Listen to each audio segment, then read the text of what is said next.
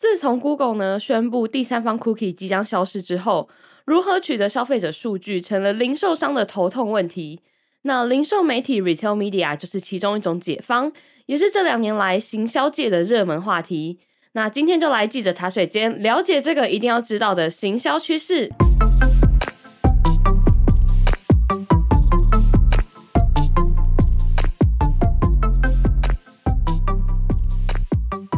回来这周的记者茶水间，那我们首先欢迎数位时代的记者以华。Hello，大家好，我是以华。是的，那我们今天呢，就如同开场所说的，就是要跟大家聊这个 Retail Media Network 零售媒体联播网这个是 这一件事情。那这个呢，是在我们的二月号杂志里面，我们有一个特别企划，就是专门在跟大家解释这件事。那我觉得，哎，就是其实因为我第一次看到这个东西的时候呢，就是你说零售。媒体联播网这几个字拆开来，你好像都大概知道什么意思。可是放在一起，就是想说，哎、欸，那这整个到底是什么意思呢？对，我在开始酝酿这个题目的时候，其实花了一些时间。对，一开始当然是看到一些海外的趋势，就比如说 Amazon、沃尔玛都在做。然后就开始问一些身边的可能零售商，嗯、或者是有遇到数位广告商的时候问一下，就发现好像每个人在说的事情有点不太一样。哦，每个人对这一件事情的定义有点不一样，对对对对，想象不太一样。对，就有人会说、嗯、啊，就是电商网站上面挖出来版位，然后你可以卖广告。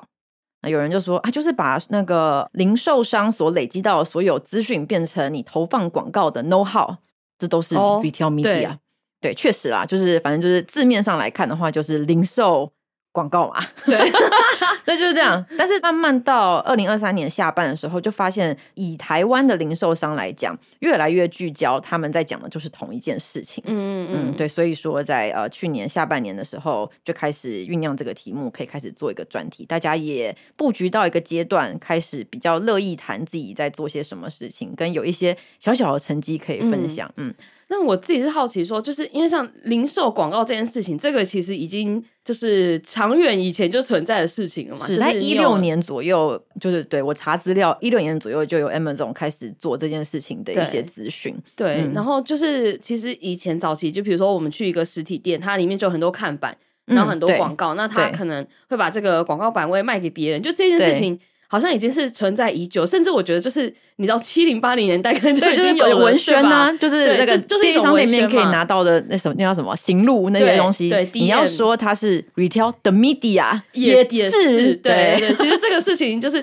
说实在是存在已久，就是这样子的形式啊。那为什么都是到现在，然后它变成一个？就把 network 这个事情加进来，就是联网的这件事情，然后再加上呃可以收集数据的这个事情。嗯，嗯，那为什么我们到现在来谈这件事情？嗯，对，network 确实是里面差异最大的一件事，因为数位化嘛，就变成说所有的足迹都可以呃收集。然后也可以做一些比较串联式的投放，比如说数位看板。嗯，我如果是一个大型的连锁，我要每一家店都有一个整体的策略，以前可能做不到，可能就是单店嗯换海报上去，这一档哎那个以前要非常人工的换对的特价这样。对，现在的话你就可以啊全部串联起来的话，你就可以有个整体式，你可以可能午餐的时候投什么，对，晚餐的时候投什么不一样，所以说就开展出来一个广告的新市场这样子。嗯，那确实一开始这个议题比较是广告产业的人在谈，嗯、对，因为那个就后 cookie 时代嘛，大家非常看重，对，所以对我来说一开始研究这个题目也是蛮难的。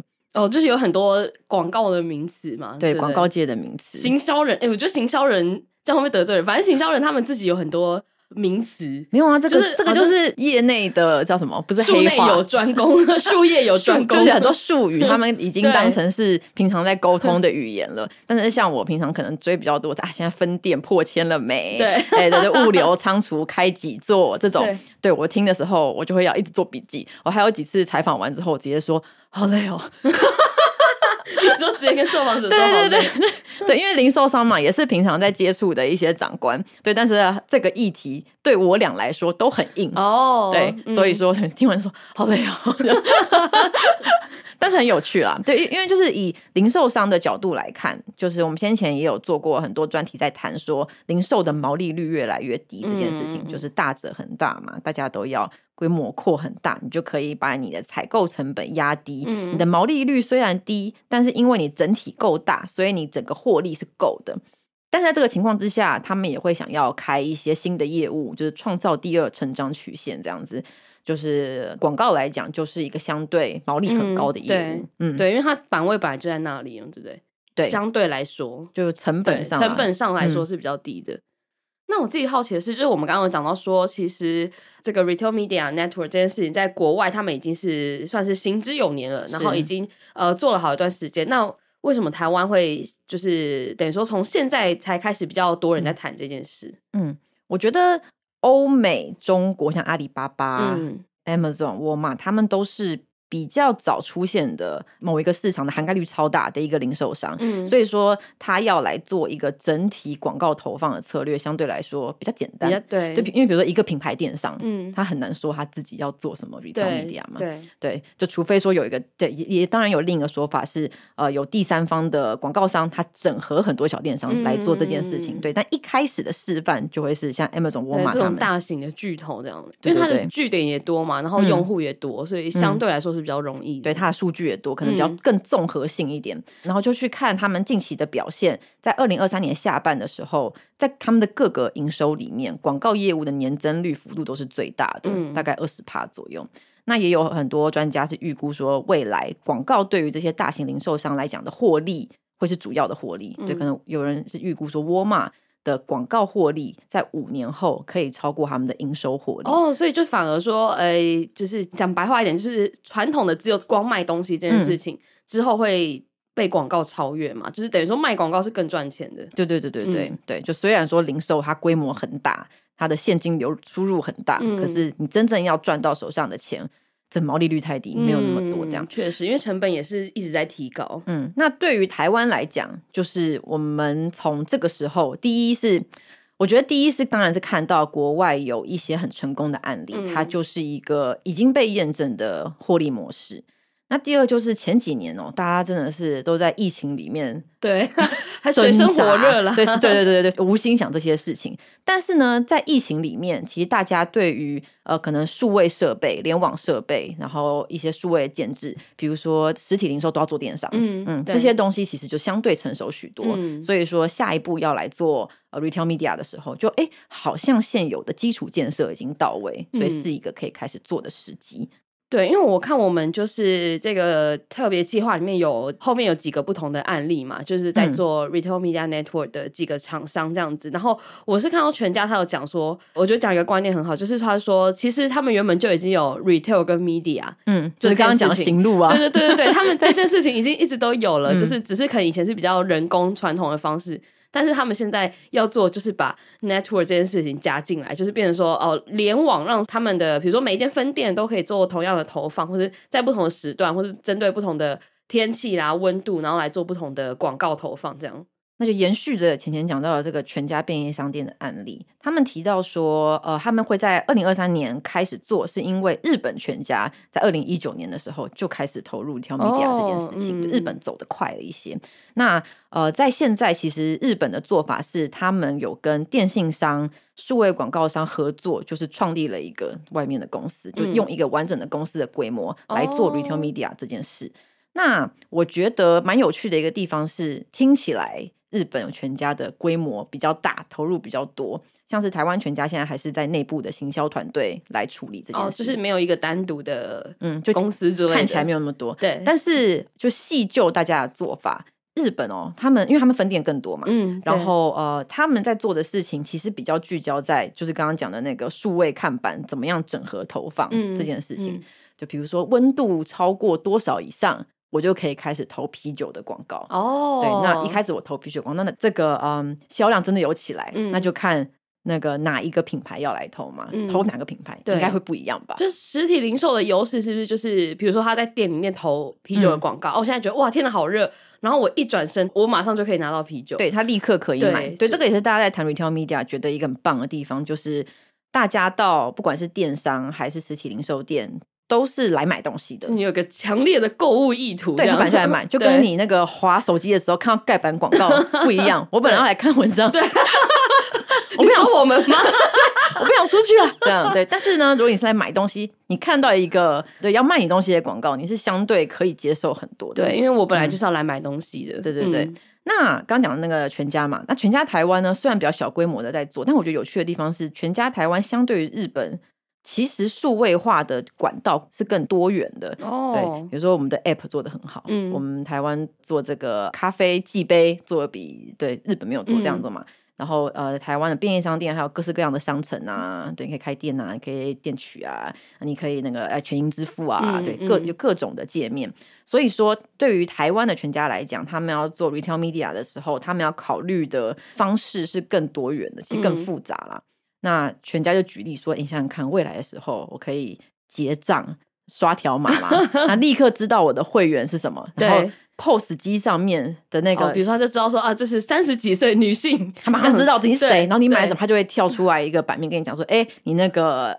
你的咖啡寄杯十杯，喝到最后一杯喽，oh, 你要不要再买十杯？我给你打九折。哎、欸，可是 类似像这样子啦，这样子的很个人化，对，嗯、这样子的行销活动，它的速度要很快，对，因为结账是一个很一瞬间的事情嘛。对，那假设我都已经结完了，然后才跟我说咖啡什么的，就其实对啊，我都要走了，对我就要走啦，有可能走到门口，然后再投没用。那、啊、万一就是后面又排队，我根本不想再排，就不可能我再排一次。对对对，所以这就是基础建设，或者是我不见得要投在 POS 上，我之后回家 App 上投给你。也是一个做法，所以说就是就跳一个通知，这样这就很多个管道，你可以做各式各样不一样的事情，嗯，有趣。那另一个实体店的案例就是星光三月，我觉得也超有趣。大家普遍会讲啦，就比如说像便利商店或百货公司这种零售业者，他们是比较综合的。对，比如说你去百货公司，你可能会去超市买一杯饮料。你也可能去买超贵的精品，对，所以对于百货公司来讲，他们收集到的数据是超广泛的，对，嗯，所以说你要做广告的时候，就你的那个素材很多啦，嗯。嗯。那星光三越就分享说，他们开始要做 retail media 这件事情的时候，他们在想的其实是如何拿到品牌商要经营、要 branding 那一块的那一块人的数据，对，因为像刚刚提到，他们有可能因为百货公司是一个。所有人都可以去的地方嘛，嗯、就是从小朋友到 老人这样讲。对啊，对啊，是啊，对是啊，对对对所以等于说，比如说我今天是一个精品品牌，我今天是 Coach 好了，那我不可能去打青少年嘛，对不对？嗯、就是比较没有消费能力的，所以就是品牌会想要针对这一群客户去找到他们的轮廓，嗯、跟他们到底是谁、嗯、在哪里这样。嗯嗯嗯。嗯，但更有趣的一个地方是，其实品牌商在通路端。本来就有一些广告预算，比如说下折扣，嗯，嗯，这个其实是业务端可以操作的预算。对，但是星光三月的意思是说，可是他们经营了这么多精品品牌，他们很在意整体品牌形象这件事情。嗯，那经营整体品牌形象的预算其实不在业务部。哦，对，所以说他们看的是另一块他们的广告潜在的饼，这样子。嗯，对，所以这个就是他们觉得未来对于星光三越。这样子的业者来讲，特别可以操作的地方。对，然后星光上面这篇文章，我看到一个我觉得很有趣的点，就是他们的目前在做的方法比较像是说，他们合作的品牌是比较少的，可是他们的消费额是大的的那种品牌，嗯、就比如说精品，或是。呃，汽车啊这类的，嗯，他们在他们在找能够让他们、嗯、没有不太看到，他们在二零二三年的时候做的是能够跟他们有很完整的 retail media 执行的品牌愿意这么做的，嗯、对，然后他们在这个过程之中，可能每一个阶段测试成功，他就可以把它拆分成各种不同的广告方案，跟更多的品牌业者合作，嗯、对，比如说百货公司可以做。他们有 app 嘛，然后他们有电商嘛，对，然后他们也可以实体叫你进柜来拿赠品嘛，嗯、拿完赠品之后你有没有再买？对，这都全部都是指标。然后进来的人是什么年龄的人？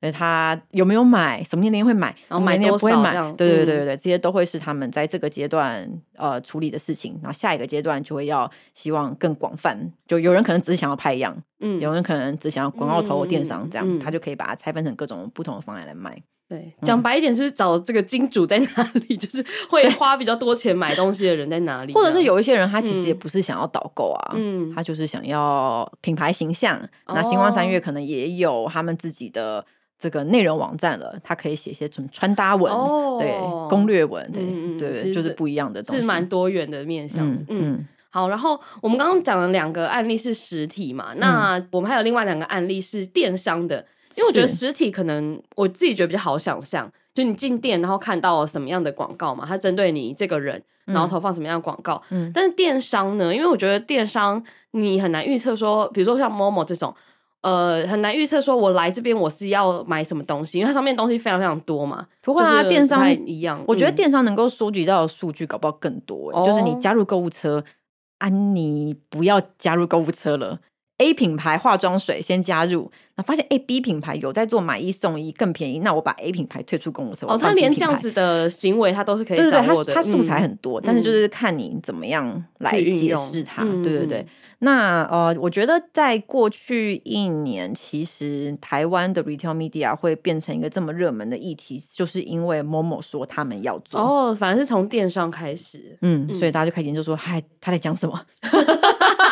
对，那是什么意思？某某说了这个，对，某某都要做了。对对，这个龙头某某这样哈。对，对对。那我们在这个特辑里面的两个案例，其实是呃，Pinkoi 跟 Foodpanda，是，那可以帮我们大概解释一下他们两个做的有什么不一样？我觉得 Pinkoi 这个案例很有趣，因为 Pinkoi 是一个、嗯、呃，跟 Momo 又很不一样的电商。那个文章里面有讲说，Pinkoi 其实。上去 Pinkoi 要买东西的人，他们喜欢的风格其实每一个人都是非常不一样。嗯、但因为比如说 Momo 啊，我去我就是要买化妆水，因为化妆水就是那些嘛。嗯。可是 Pinkoi 它的是对比较不标准化，对主打设计风格这样，所以每一个人喜欢的东西又都很不一样。嗯，嗯就是因为这样子的特色吧，所以 Pinkoi 其实算是台湾很早开始做 retail media 的一个、嗯、对电商平台。他们在一五年的时候就开始测试说，可能 AI 可以在他们的网站上面做到什么样的事情，可以做什么样的分析。那这个其实就是某种程度上 retail media 的前身嘛。那在一九年的时候，因为 Pinkoi 上面的卖家品牌主其实都算是就是设计师，对设计设计品牌比较多，对比较小型的品牌，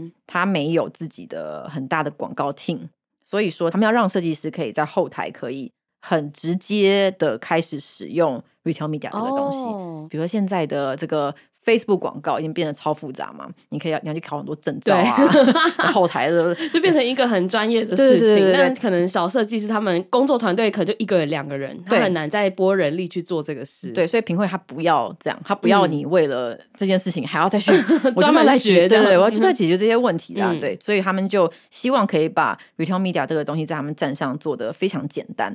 那也经过一些优化的流程，对 AI 可以做很多事嘛，很多数据可以算。嗯、我们刚刚说的电商上面，你加入购物车再拿出来，都是一个资料可以拿来运算、分析出策略的，但太复杂了。对，所以说他们最后把嗯消费者行为聚焦成四个象限，四个象限是兴趣、风格、价格主张跟地域文化。对，比如说以往可能马卡龙，我会买马卡龙，嗯、会买蛋糕，会买饼干，那我可能就是就会被分开来，可能它是甜点，有人是茶点这样。哦，嗯、也就你的标签可能太多了，美食嘛，对对对，后来就聚焦成美食就可以了，这样。哦，对对对，然后反正就是一个喜欢美食的人，对对，那我或许可以推喜欢美食的人会喜欢东西给他，这样。那 Pinkoi 的长官就说。MBTI 四个字，十六种，嗯，就够复杂了吧？对，现在大家都很爱讲。对对对，那其实太多数据分析，它也会造成那个嗯运算上面的 loading 比较大了，嗯、就变成说你没有办法那么及时的给出相对应的策略。嗯，可能如果你要算一个晚上，可能都太晚了，对，太久了。嗯，你要立刻可以用，然后立刻投，对，然后立刻有成绩，这样。嗯，会不会有可能就是比如说象限过多，它会？你最后抓出的族群有点太小嘛？会有会有也有这种问题，嗯、就是最后发现，哎、欸，你很想要投精准投的人，其实这个族群根本就不够。嗯、那对你来说，你的就算这些人全部都买好了，可能也没办法 cover 你的营收，嗯，这样对不对？对，大概也会有这样子的问题。嗯，然后在二零二三年的时候，Pinkoi 在透过 Retail Media 的营收有三十趴哦，所以我觉得听起来已经是台湾现在电商里面就很有成绩的了。嗯，对，然后有九成用过 Retail Media 这个功能的品牌都会继续用。哦，就是等于说，我觉得蛮厉害的。嗯，不只是就是卖广告，哎，对于他们的他们的小商家嘛，设计师们，嗯，来说也是一个很方便的功能。这样，而且你就可以试试看啊。你说我现在就去卖看看吗？不是啦，我就说，我你在后台很，因为很简单嘛，你就可以试试看对我有没有帮助啊，有的话继续用这样。好，OK，好，那我们最后一个案例是刚刚讲到是 Foodpanda 嘛，那其实 Foodpanda 好像不不太算是电商，它比较像就是它是外送平台嘛。对，那我我们大家应该会很好奇说，那他们要怎么做呢？那也因为他们马上买，马上会拿到手的这个特性，其实。他们也可以有更多的，就叫 OMO 吗？就是实体跟对线上的线上线下，对，就比如说、嗯、呃，我买了他们讲到的提到的一个案例是，他们跟某一个连锁的牛肉面品牌合作，然后呢，我只要买牛肉面，我就派那个保健品给你，派益生菌给你哦，就就送一个益生菌的对对对样品这样。嗯，所以说对于 Foodpanda 作为一个平台端来讲，它就可以促成它下面各种合作伙伴中间的一些、哦、对行销上面的合作。其实我觉得是蛮有趣的，嗯，嗯，因为它的优势应该在于它有非常非常多不同的。其实要说是小商家也是可以嘛，对，对？就是不同的餐厅，嗯，然后就是彼此之间会有大家很意想不到的合作，像刚刚这个牛肉面跟益生菌，嗯、就是